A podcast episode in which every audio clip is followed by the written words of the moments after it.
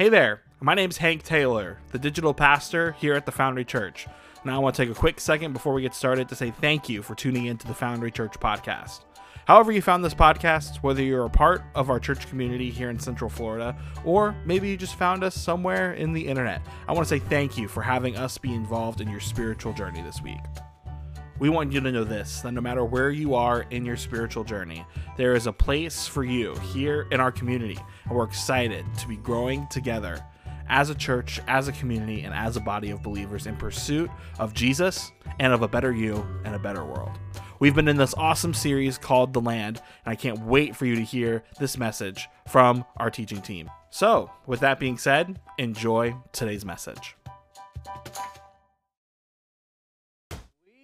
In week three of our series called The Land, and today we're going to talk about three, three different kinds of trees, and we're going to talk about what these trees represent, uh, the benefits of these actual trees, and then like one bigger thought to connect the three trees together, which I think is going to be awesome if you hang in there with me. Uh, last week, we talked about a lot of things in week two. Uh, we talked uh, heavily about this idea of transition. God is taking the people from the land of Egypt to the land of Israel. He tells them it's going to be a lot different than what you're used to, so you need to trust me.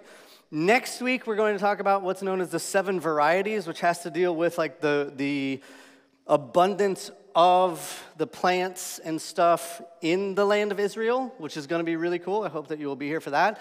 But this week, we're still going to be kind of in this desert transition times, and we're going to look at these trees that they would have come across in the uh, desert area. Okay, so today we're going to look at Jeremiah 17. Jeremiah 17. In this passage, there are three different trees that are referenced. A couple of them are obvious, one of them's a bit hidden. Uh, and you have to remember that Jeremiah is a prophet, so he's using these trees as reference point for a message that he's trying to convey to them. We're not going to be using the passage in the same way. We're going to be looking at these references and then using these to point to a whole kind of different thought process, okay? So stay with me. Jeremiah 17, verse 5. It says this This is what the Lord says Cursed is the one who trusts in man who draws strength from mere flesh and whose heart turns away from the Lord. That person will be like a bush in the wastelands. They will not uh, see prosperity when it comes. They will dwell in the parched places of the desert, in a salt land where no one lives. But blessed is the one who trusts in the Lord, whose confidence is in him. They will be like a tree planted by the water that sends out its roots by the stream. It does not fear when the heat comes, its leaves are always green. It has no worries in a year of drought and never fails to bear fruit. Did you get the three trees in there? You, you got it figured out already? We can just go home? Okay, good. Uh, that last line may sound a bit familiar, like a tree planted by the waters where its roots go out into the stream. This uh, is very similar to Psalms 1, cha- uh, chapter 1, verse 1 and 3, which says this Blessed is the one who does not walk in the step with the wicked, or stand in the way that sinners take, or sit in the company of mockers, but whose delight is in the law of the Lord, and who meditates on this law day and night. That person is like a tree planted by streams of water, which yields its fruit in season and whose leaves uh, does not wither. Whatever they do prospers. So, what is it that comes to mind when you think of a tree planted by a stream? What is the image that you have in your brain? Maybe it looks something like this. Oh, it's so peaceful. Maybe it's something like this. Oh, yeah, there's Psalms, yeah. Maybe it's something like this. Oh, it's all very nice. It's very peaceful. It's very tranquil. It's very comforting. Absolutely. You see, we have the tendency to take our experiences and overlay them on the text of the Bible. So when we read a passage like this, like a tree planted by the waters, its roots stream, we picture something that we're familiar with, something from our own experience. But what you have to remember is that this is like a desert type people, which means they're going to be using desert type references.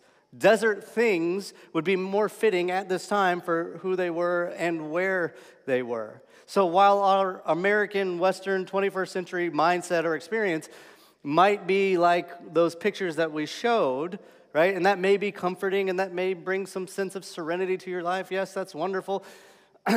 but that wouldn't really be like a biblical image because they're desert people and these are desert references. So, what does a tree planted by the stream whose roots go out into the water in the desert look like? Because I don't know if you know this, but deserts aren't really known for their rivers and streams, are they? All right, might look like this. Here you go. This is uh, the acacia tree right there. We'll come back to this picture in a minute. But many uh, believe that this, is, uh, this passage in Psalms is in reference to the acacia tree. Now, the acacia tree is really interesting. This is tree number one, so we got to talk about this, give, make a few observations, and give you some facts about the tree, and then we'll keep moving on. Um, the acacia tree, uh, it, it, provides a lot of benefit for uh, people traveling through the desert. It's known, it's, it's kind of become known as the Bedouin's best friend because of its ability to provide for those wandering and traveling through the desert. Um, it, it has the ability, uh, it's a very uh, hard type of wood. It's a very slow growing tree, so it creates a very hot, long lasting fire if you find yourself traveling in the desert. Um, it's also uh, believed that, or it's also, they use the sap for different kinds of medicinal uses. For example, you can boil the sap and uh, boil it down and then drink some of that to help with some stomach issues if you got something going on with you. Um, or you can use it, you can use the leaves and create this like a, like a salve or an ointment to treat some sort of wounds that you may occur, a scratch, or uh, whatever you got going on as you're traveling through the desert. Um, it also, the leaves and the pods of the acacia tree are very beneficial for if you have some animals that you're transporting through the desert. It does a lot of good things, it provides a lot of different ways. Um, in fact, there's this really cool kind of side note about this tree is that uh, it's, it's, uh, it's very thorny, has a whole lot of thorns. Let me show you these thorns just so you can get an idea. Like, this isn't a tree you want to get a kite stuck in or have to climb to get a cat out or something. Like, this is, this is, pretty bad news. But what's interesting about these thorns is that there's this variety of ant that will chew a hole in the tips of the thorns and then hollow out the thorn and then make a nest in that hollowed out thorn. And then the tree and the ant have this symbiotic relationship where the ant gets housing from the tree and then the ant protects the tree in return. So if something comes to try to eat it, the ants will then attack it. And then what happens is once the ants eventually leave the thorn that they were in, um, you have all these hollow thorns with these tiny holes in them. And so when the wind blows across it, it actually creates like this very light whistling sound. So it's like a whole bunch of little flutes that are attached to this tree, which I think is just fun. You're welcome. Now, in the Bible, the acacia tree and the acacia wood is used for all different kinds of building. Uh, it's, it's referenced in building the tabernacle and building the temple. It was also used to build the Ark of the Covenant. Okay, the Ark of the Covenant, what was in that? You have the law of Moses, you have Aaron's staff, you have a bowl of manna, and the presence of God was believed to dwell on the lid of the Ark of the Covenant, all of which are things that speak to God having a relationship with the people and what kind of relationship this would be. So, the ark is a picture of the God who is continually with his people and continually providing for his people. And the wood that they make, they use to make the ark is the acacia tree, which has the ability to do what? To take care of the people, to provide fire for a, lo- uh, wood for long lasting fires, to keep them warm, to provide ointments and, and salves to help with their bodies, to keep them healthy, provide shade uh, in the middle of the heat, it provides food for their animals. Right? So, and also you have to remember, it was the ark that was eventually used to lead the people through the desert. So they have this ark that they're following, this ark that's in front of them that remind them of God's provision as they're wandering through the desert. And it's made of this acacia tree, this wood this tree that they will encounter along the way as they're wandering through the desert. Oh, it will provide for them. The tree will provide. God will provide. You see, it's all meant for them to see, I've got you covered. Now, why is it believed that this tree referenced in Jeremiah and in Psalms, uh, why is it believed that it would be the acacia tree? instead of just some other tree that happens to get planted by a stream, by some water. Well, um, it's believed that this to be the acacia tree because typically where these trees are located, you have to remember desert people, desert imagery, desert regions. Um, these trees, they don't grow like on tops of mountains and valleys, or even on the or tops of mountain hills, or even on the sides of mountains and hills. They typically grow at the base of a, of a mountain or a hill uh, in what's known as a wadi, right? A wadi is essentially kind of like a dry, flat area, almost like a riverbed, where during raising, rainy season, the rains come down, the floods come up, the rains come down, and then they, there's this runoff, and then you have this flat, dry riverbed type area, right? So, let me show you that acacia tree again. Let's bring up that big one. Look at where the placement of that tree is. It's on the edge of the hill, and this whole flat area that you're looking at would be the wadi, where the rains come down and then fill this whole area. So typically, that area will be dry throughout most of the year, but during the rainy season, that whole thing gets wet, that whole thing gets filled up. So the acacia tree is planted or typically gets grown at the base of a mountain or a hill on the edge of a wadi, on the edge of a river where it will grow its roots out into the stream so that during the rainy seasons it can drink in as much water as it possibly can so that when it comes to times of drought it can survive. So that's why they believe this is the tree. Right? So this is why when the scripture says, like a tree planted by the stream, sitting at its roots, one that doesn't fear the heat, one that doesn't fear the drought, it's believed to be dry, describing the acacia tree. The acacia is a desert tree that serves as a source of provision for the people traveling through the desert, and it serves as a metaphor for those who trust in God. Okay, that's tree number one. Tree number two Okay, if you look back at our passage in Jeremiah, the first couple verses, verse 5 and verse 6, this is what the Lord says Cursed is the one who trusts in man, who draws strength from the mere flesh of those whose hearts turn away from the Lord. Verse 6 That person will be like a bush in the wastelands. They will not see prosperity when it comes. They will dwell in the land, parched place of the desert, salt in the land where no one lives. Okay, so this phrase right here that we're, that we're concerned with it will be like a bush in the wilderness. In the Septuagint, which is the Greek version of the Hebrew Old Testament, that word for bush can be translated as tamarisk, or tamarisk, which is a uh, tamarisk tree, which is the, our second tree. Uh, and then the word for wasteland can be translated as desert.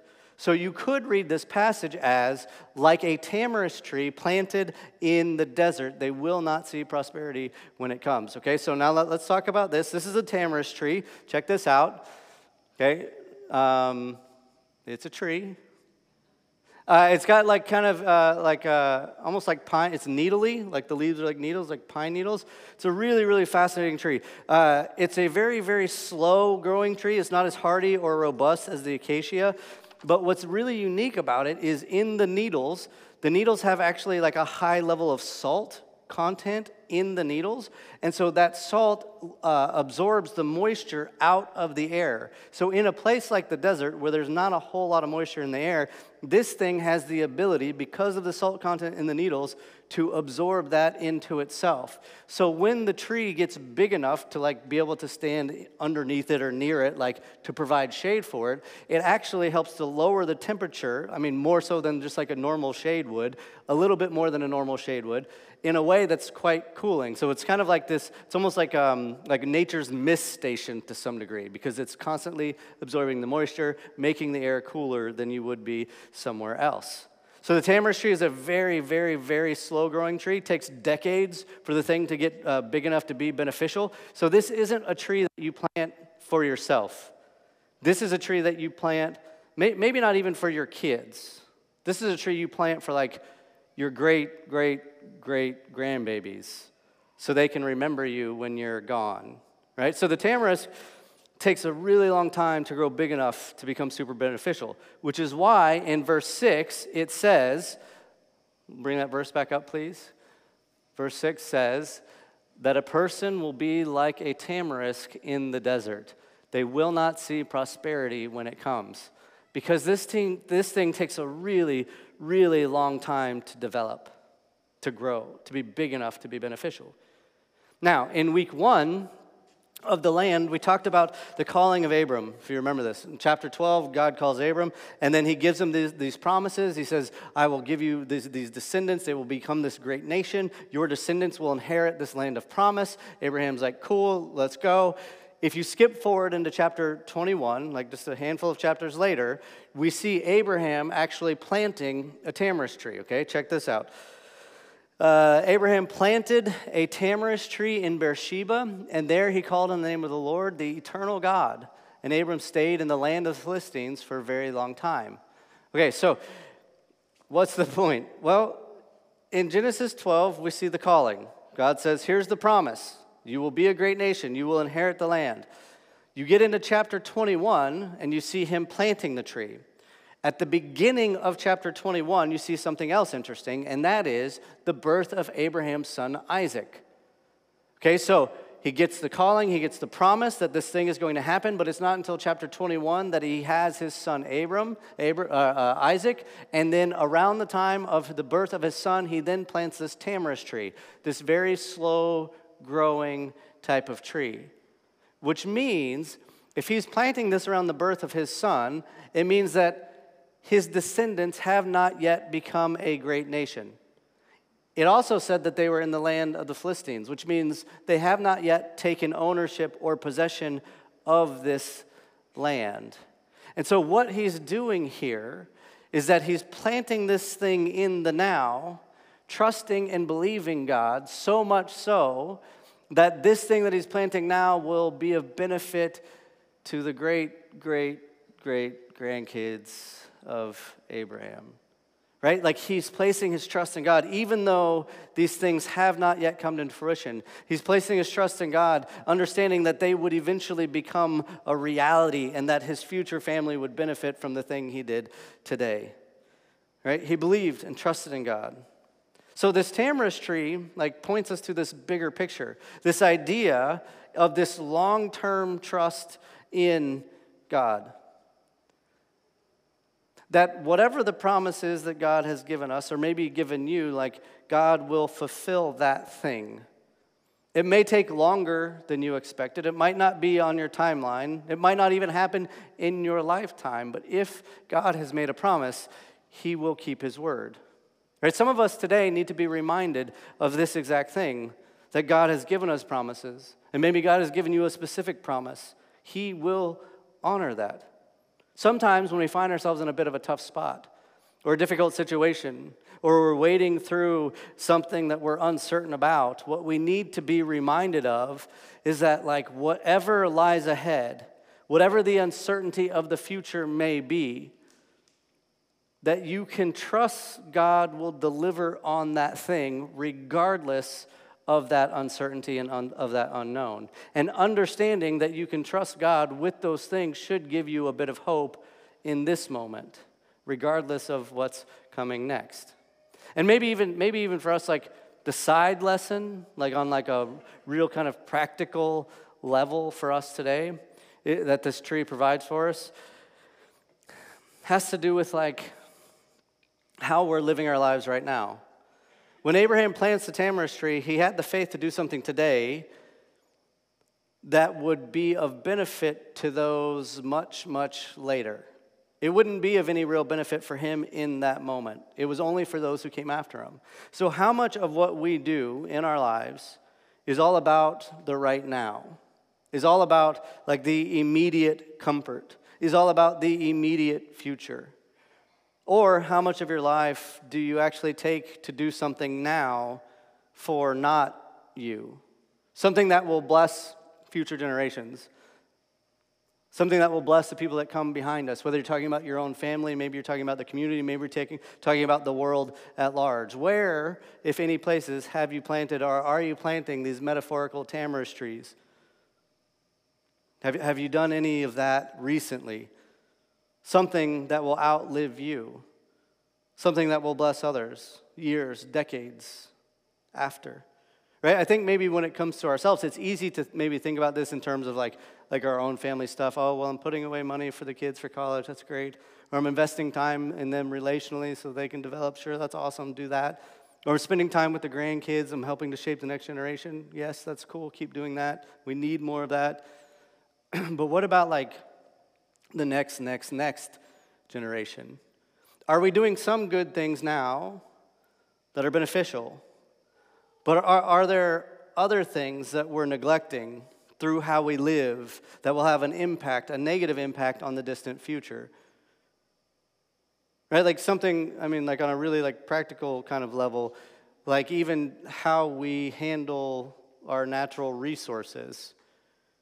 Does our cultural mindset of disposability towards most things is that like a healthy thing that will play out well for everybody in the next next next generation?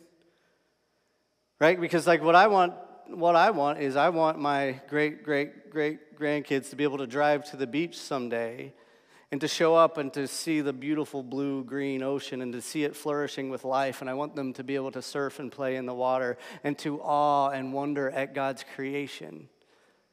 But am, are the decisions I'm making today going to affect that in a way that they show up to the beach and it's just going to be like littered in plastic and styrofoam and other garbage that they won't get to enjoy God's creation, all because their great great great grandfather Seth was too selfish to worry about what may come later down the line. Are the things that I'm planning today going to be beneficial to those who will come behind me, or are the things that I'm planning today going to be detrimental to them? Tree number three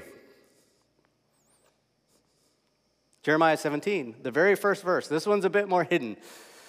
This is what the Lord says Cursed is the one who trusts in man, who draws strength from mere flesh, and whose hearts turn away from the Lord. Now, what many scholars believe that, that this word here for cursed is actually the, it's the same root word that's used for the what's known as the arar tree. And so what many scholars believe is that Jeremiah is doing this incredible play on words right? The cursed arar. Now let me show you about the arar tree, and maybe this will make a bit sense, bit of sense. This is the arar tree. You can see kind of it's pretty much alone, standing in the desert. Um, it, it's not a real big tree. It gets like maybe eight to 10 feet when it's full grown. Uh, it's a part of the milkweed family. Um, it produces these, which we'll talk about in a second. Don't show the picture yet. It, it produces a fruit um, which you'll see, like I said, is part of the milkweed family, which will make a bit more sense if you're familiar with these things. But it grows alone out in the desert, and the way that it survives is that it has a, like a really long taproot. Like you're talking six to 10 feet straight down in order to help it survive where it's at. Now, it's also known for its fruit, which is interesting. Uh, so it, it's also known as Sodom's apple. So you have the arar or Sodom's apple. It produces this large grape size, grapefruit size fruit right? This big green fruit. You can see a picture of it here. Right? They don't look maybe that big in the picture, but they're pretty good size. Uh, and the interesting thing about it, although they look like you might be able to reach out and eat them, they're actually quite hollow. Right? So show the next picture, please. And so if you crack one of these things open, there's nothing to it.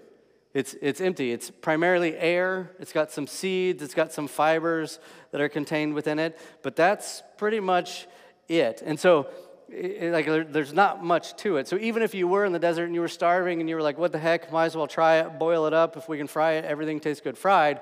Like, I still wouldn't recommend eating it because even with that, it's still a bit poisonous to consume. So it's like a lose, lose, lose when it comes to like, you know, ingesting this tree. But maybe there's something to this when Jeremiah says what he said in verse 5 he says, Cursed is the one who trusts in man, who draws strength from the mere flesh. And the word that he used for cursed is the root word that's used for the arar tree or for Sodom's apple, right? Which grows alone in the desert, that does everything by itself, and that produces this fruit that is hollow and poisonous. Like, Jeremiah is like super clever Super, super clever. So maybe the idea is that when we depend on the self, when we attempt to stand alone, when we trust in our strength alone, the fruit of our effort will be hollow and maybe even a bit toxic to the self. So maybe the lesson for us then is like, you know, when you get in a bit of a bind or you're dealing with the difficulties and adversities of life, when you're tempted to be the fixer, when you're tempted to take matters into your own hands or trust in the self to be the savior, your efforts, the fruit of your effort, may be like that of Sodom's apple, of the arar tree. Big, green, Maybe it's pretty to look at, maybe it's inviting you to partake in it, but yet in the inside, it has nothing.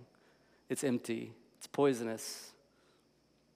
Now, despite the hollow fruit and despite like the poisoning stuff, there actually is some benefits to the tree that if you were wandering through the desert that you could take advantage of. For example, the uh, milk sap on this tree can be used for another uh, a, a, bit of um, medical issues as well, just like the other trees we've seen. Uh, they, they, they, you can use the sap to treat things like snake bites and um, scorpion stings, which would be helpful if you're wandering through the desert. Uh, it can be used as a bit of a laxative if you find yourself in the desert and you're just having some issues. Uh, there you go. The, the big, broad green leaves are very soft. They can be used to tidy up after the laxative if you get into I mean, if things are bad, look, there's provision comes in all various forms, you know what I'm saying? Right, so uh, on top of that, you have things like uh, the flowers can be used to help with asthma. Uh, the powdered, the leaves can be powdered to help uh, heal wounds on the skin as well. Um, it's said that even beyond like the medical benefits of this, that the nomadic people uh, they often take that those um, fibers found within the fruit and they twist them together and then make like a wick that you can dip in oil and then have a candle which is really neat. And then I read some things as well where some people believe that they would have used these fibers in the, in the garments for the high priest of the Hebrew people as they were traveling in the tabernacle throughout the desert. So it's got all these different kind of stuff. So the arar, the Sodom's apple, gives us this lesson about like working on our own. Maybe it serves as a warning like about not trusting in God and the fruits of depending on the self. Uh, but the tree does have these practical benefits as well especially if you find yourself a part of an ancient people group wandering through the desert. So, that's the three trees. I want to look at one more verse and give us something to think about, something that I think is incredible. Uh, so far in this series, we've talked about God's promise. I'm going to give you the land, going to make you into a great nation. Uh, we've talked about things like the geographic features of the land, the four different regions found within the promised land. We've talked about the transition of the people from Egypt to Israel. We've talked about, uh, uh, next week, we'll talk about the fruits that are coming from the land, what God wants them to do with them, the instructions He gives them. Um, but right now, we're still kind of in this desert time period with the people, okay? They've been rescued, they're wandering, they're wandering in the desert for 40 years, which is a really long time to be wandering, anyways, let alone in the desert. They're learning about this God who rescued them, who liberated them, who set them free. What is this God like? Can we trust this God? Does he have the power to provide beyond Egypt into this new land where there are all these various gods? Okay, now I want to show you something. If you go back to Exodus, this is, I want to look at right as God liberates the people, because there's something interesting here. And you, if you're familiar with the Bible, you'll probably be familiar with this story, but stay with me, okay? So check this out. This is Exodus chapter 13. After leaving Succoth, they came at Etham on the edge of the desert. By day, the Lord went ahead of them in a pillar of cloud to guide them on their way, and by night, in a pillar of fire to give them light so that they could travel by day or night. Neither the pillar of cloud by day nor the pillar of fire by night left its place in front of the people. Okay, so God has just brought them out of Egypt. It says they were on the edge of the desert. They haven't quite begun their journey yet. They haven't stepped foot into the desert yet. And it says, The presence of God will be with you in the form of a cloud, in the form of fire, and the presence of God will lead and guide and direct you, and the presence of God will take its place in front of you and never leave that place. So God has rescued them.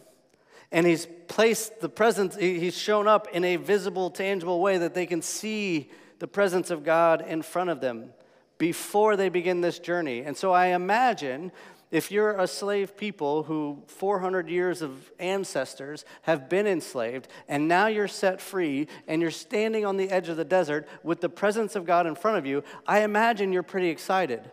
I imagine you're feeling pretty good about things. I imagine that there's a good deal of comfort with the understanding that God is in front of us and He's going to guide us and take us. But I also imagine there would be some nervousness. Maybe it's just me. I imagine there would be some worry, maybe some fear, because they're getting ready to step into the unknown. They're on the edge of the desert. They're leaving the familiarity of Egypt. And if you remember later on, they do grumble and they complain. They're like, we should just go back. So there's this uncertainty. They're stepping into the unknown. They've, there's a lot of questions in the air if you're the people on the edge of the desert. Like, what route are we going to take, by the way? How long is this trip going to last? Will there be food and water to provide for us or our animals? Does this God really have the ability to care for us the way that He says? Right? I mean, if you think about your life, think about any time you've gone through some, some sort of transition, even if the situation you were in wasn't that great, there's still comfort in the familiar. Yeah, it really stinks, but uh, I know the territory. Right? There, there's comfort in that familiar. And so, even though anywhere may be better than where you are, there's still a fear of the unknown of what's out there. Think about when you had that job that you left, or about the job that you wish you could leave. And you wanted to try something else. You wanted to do something different. And so you get to the edge of this desert with your job, and you're like, not really sure what's out there ahead of you. That can be an unsettling place to be. And you may, in fact, be believing in God. You may be trusting in God. God, I see you're with me. I see the pillar. I see the fire. I understand and trust that you are with me. But there's still a lot of unknowns that are out there. there there's still so much that I'm not sure about. Like, I may even have another job lined up, but like, I don't really know what the other manager is going to be like and what the, it could be, there could be a lot of unexpected things along the way. So, yeah, you're excited to leave where you were, but also just the fact that there's so many uncertainties in that space of what's next. It can be a bit overwhelming. It can cause you a good deal of anxiety, fear, maybe. Or what about the various transitions we go through life that are just kind of forced upon us as we age? Right? Especially as you start to get older. You're on the edge of the desert as you're leaving college starting a new life. You're on the edge of the desert as you're entering into marriage or to relationship. You're on the edge of the desert as you're stepping into retirement. And you may be believing in God. You may be excited that God is with you. You may be trusting in God, believe that He's going to lead the way. You see the fire. You understand that He's a part of your life and you're doing your best to follow Him. But there's still a lot that you don't know. There's still a lot of uncertainty like, will I get the job after I graduate? Will this marriage relationship thing last? Do I have enough in the bank account to retire comfortably? Or what about just even in our day to day? Right? Like, even if you're not in a major life transition like the Hebrew people would have been at this time, and even if you believe in God, and even if you believe that God is helping to lead and guide you, we still face uncertainties all the time. What's going to happen to my kids this week? What about as they get older, as they grow up? What, what, what's going to happen like uh, with, with, with, with the country? What's going to happen to my family? What's going to happen to our nation? Look at all the bad stuff that's happening. I hate watching the news because it's just so dark. Look at all the division and the animosity and the racial tension, the political hatred. And you may feel like you're standing on the edge of this desert. You're trying to trust God. You're trying to follow God. You're trying to put your faith and your hope in Him, but you're standing on the edge of the desert and you're staring out to the vastness of this wasteland. You're staring out into the vastness of this desert that there's nothing as far as the eye can see, and you can't help but have this deep sense and concern for what's going to happen next. You can't help but maybe be a bit rattled or a bit shaken by the unknown. It's a bit scary. It can be a bit overwhelming even when you're trying your best to put your faith and your trust in God. So the Hebrew people are standing at the edge of the desert and they're getting ready to venture into the unknown. And maybe there's this sense of excitement and freedom and newness because of what lies ahead, because they've been liberated and because the presence of God is with them. But I've also got to believe there's this bit of uneasiness and uncertainties because of the unknown. What does our future in the desert look like? It's a big place, and the resources are pretty scarce. Will we be able to survive? Will we be able to make it? Can I really trust God in the unknown. And what's incredible to me about this whole thing, what's incredible to me is that they're standing on the edge of the desert. They've got this wide range of emotions certainty, uncertainty, confidence, and fear. It's all there on the edge. But what they don't know and what they can't possibly see yet is that there are things out there, out there in the desert, that are already waiting for them. Things like the acacia tree, with its ability to provide for the people, long lasting fires to keep you warm on the desert nights, the sap for ointments, for ailments, the shade in the desert, the food for the animals. There's things like the tamarisk tree, which reminds them of God's promise to Abraham that their people will be a great people and they will, in fact, inherit the land. And that serves to provide a bit of coolness in the air because it's absorbing, absorbing the moisture. So that air isn't just shade underneath there, it's like it's much cooler than the desert air. Or there's things like the arar, which serves as a reminder of the results of depending on the self but also serves as a way for you to treat some physical ailments that you may have and gives you this ability to create a wick, to create a candle, which will provide for you light in the darkness of the desert. And so, to me, the, the, the incredible thought here is that these trees, these provisions, they're already in place. They were already in place and waiting long before the Hebrew people ever stepped one foot into the desert.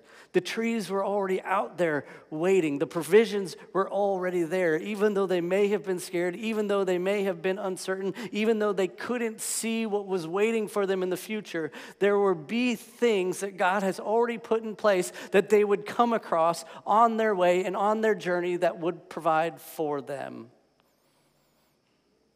That to me is an incredible thought. You're standing on the edge of the desert, but I don't know what's out there. But I don't know. I'm not sure. Yes, I trust God. Yes, I believe, but I'm just not sure. And God's like, yeah, yeah, yeah, but I've already got stuff out there. You can't see it yet, but it's already there. All that stuff you're worried about, I've got it covered. I've put things in place. It's already there. You don't have to fear the desert. You don't have to fear the unknown. You don't have to fear the transition. You don't have to fear the future because even though you might not be able to see it, God has put things in place already. God has put the things out there that are waiting for you to discover them. He has already provided for you on your journey. Yeah.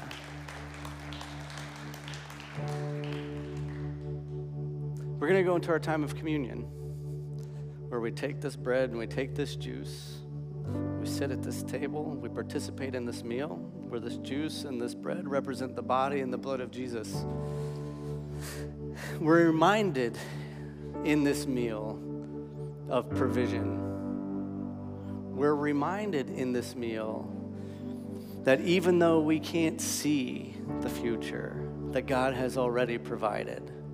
He has provided through the gift of His Son, that through Him we may have new life, that through Him we may have freedom and forgiveness, that through Him we may have this depth of relationship with the God who created us and is always calling us to Him that we may have relationship with the God who says, "Yeah, I know there's a lot of uncertainties and unknowns out there, but I've already got it covered. I just want you to trust me with this." So we're going to take some time, we're going to take a moment to think, to pray, to meditate. Maybe you need to be thinking today about these uncertainties that are out there that, that are holding you up, that you're fearful of. That, that, you're, that you're wrestling with some sort of anxiety, and God's like, no, no, no, I've got it covered. Maybe, you need to lay that at the feet of the cross today. Maybe you need to hand that over to God and trust Him with it. Maybe you need to stop being like the Sodom's apple, like the Arar tree, where you just keep trying to do it on your own and it ends up hollow, it ends up empty. Maybe today you need to take this time and just ask God for forgiveness. I've been trying to do this on my own. I haven't trusted you. I keep trying to do it myself, and it's not really. Maybe today you just need to take time and give thanks to God. God, thank you for providing, even when I didn't know where it's coming from, even when I couldn't see it. God, thank you for providing over and over and over again. Thank you for being the type of God that wants to be in relationship with me and wants to provide. So, whatever your prayer, whatever this time needs to be for you, we ask that you take this bread, take this juice, remember the love of God, the love of Jesus that gave his life for us.